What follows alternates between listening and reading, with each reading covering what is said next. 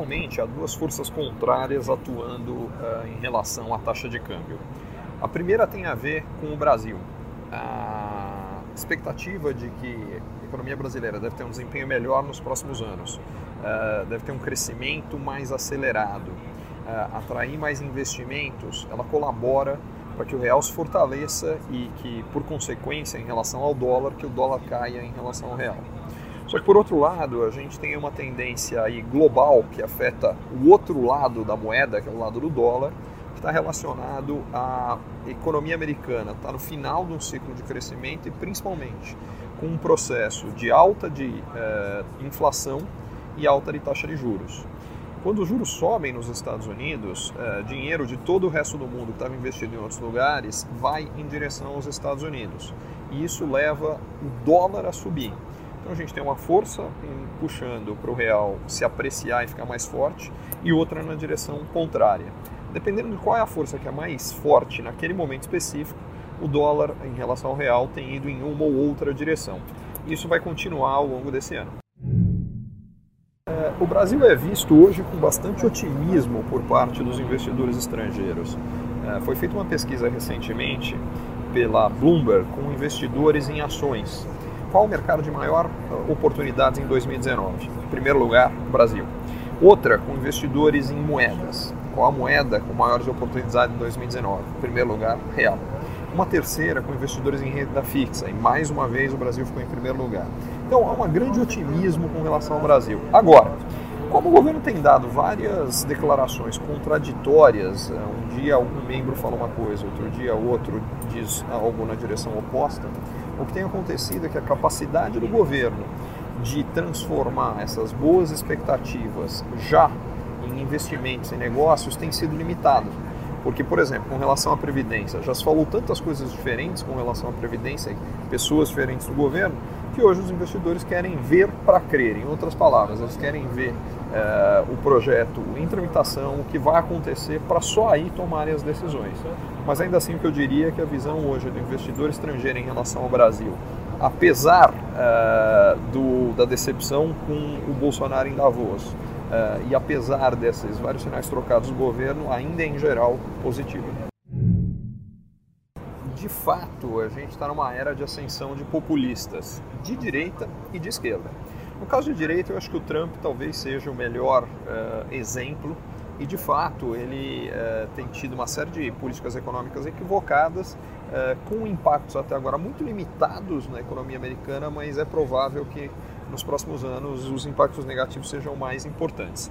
Mas a gente tem tido populistas de esquerda também sendo eleitos, e acho que talvez o melhor exemplo seja o México, logo, aliás, em parte em resposta à própria eleição do Trump nos Estados Unidos, o México elegeu alguém com uma retórica nacionalista forte também, uh, no caso de esquerda, o López Obrador.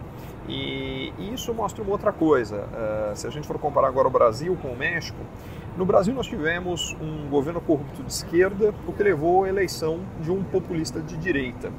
No México foi o contrário. A gente teve um governo corrupto de direita que levou à eleição de um populista de esquerda. Uh, eu acho que os casos da, da França e uh, da Argentina são diferentes. Ali a gente não está falando de populistas.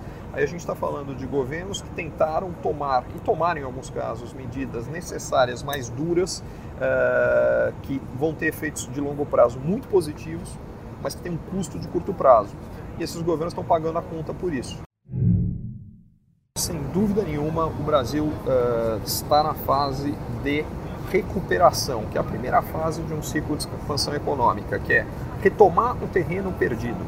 E essa fase de recuperação vai ser longa e lenta. Lenta, lenta no sentido que ela vai demorar para que a gente chegue na segunda fase de expansão, que é a fase da prosperidade, quando a gente atinge níveis de riqueza que até aquele momento nunca tinham assim, sido atingidos. Por que, que vai demorar? Porque a fase de contração, que é a fase anterior ao longo do governo Dilma, foi a maior da história brasileira. Uh, o PIB brasileiro uh, encolheu quase 11%, e exatamente por isso vai demorar para a gente chegar no nível de riqueza que a gente já teve antes.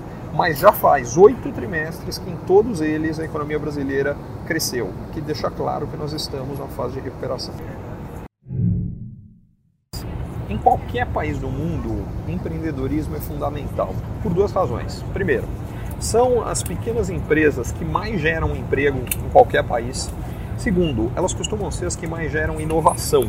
Países que têm mais empreendedorismo tendem a ter mais geração de novas tecnologias uh, e, por consequência, mais geração de riqueza. E isso no Brasil não é diferente. O que mudou recentemente é que vem sendo criado ecossistemas de apoio a esse empreendedorismo com chance de fazer com que empresas que nascem pequenas possam vir a crescer bem mais. Isso era exatamente o que faltava. Hoje nós temos condições uh, de financiar iniciativas que antes não tinham como ser financiadas, uh, há como achar apoio para essas iniciativas e aí eu acho que mostra a questão do que falta ao Brasil. Em geral, a maior parte dos negócios no Brasil, quando nascem pequenos, já não nascem com ambições maiores. por uma série de dificuldades de fazer negócio aqui, no passado e ainda hoje, acesso ao capital, taxas de juros que são muito altas, taxa de tributação muito elevada, dificuldade de fazer negócio. É isso tudo que precisa mudar. Primeira dica para qualquer pessoa que quer montar um negócio novo é fazer lição de casa. Fazer um planejamento bem feito, analisar o, qual é o potencial daquele mercado, uh, escolher bem a localização. Uh, o segundo lugar é contratar muito bem a equipe. Vale investir tempo e esforço nisso, porque são essas pessoas que vão ajudar a fazer esse negócio acontecer. A terceira é cuidar com muito carinho do caixa da empresa, porque é aí que os negócios morrem. Muitas vezes, bons negócios, mas com mau planejamento de fluxo de caixa, não conseguem sobreviver. E a quarta é entender as mudanças de tecnologia, de, de padrão de consumo eh, que podem impactar o seu negócio e ter a capacidade de se adaptar e, se possível, antecipá-las que é isso que vai garantir a sobrevivência, o crescimento e a lucratividade no longo prazo. Qualquer negócio para sobreviver, ser lucrativo, ele precisa entregar algo único, algo que os clientes não vão encontrar em outro lugar. No caso de pequenos varejistas que competem com grandes cadeias, dificilmente essa entrega vai ser preço melhor porque uh, quem compra em escala maior consegue melhores preços. Então, o que pode ser entregue? Em primeiro lugar, serviço, um atendimento especial, uh, um cuidado com o cliente, uma antecipação de necessidades. Isso tudo são diferenciais que os pequenos varejistas podem, devem e aqueles que conseguem tendem a ter uh, melhores resultados do que aqueles que não dão essa atenção. no fundo, todo cliente quer se sentir especial e quer ser tratado bem. Os que conseguem fazer isso conseguem ter um diferencial importante que garante não só a lucratividade, mas a sobrevivência do negócio. Curtiu esse conteúdo?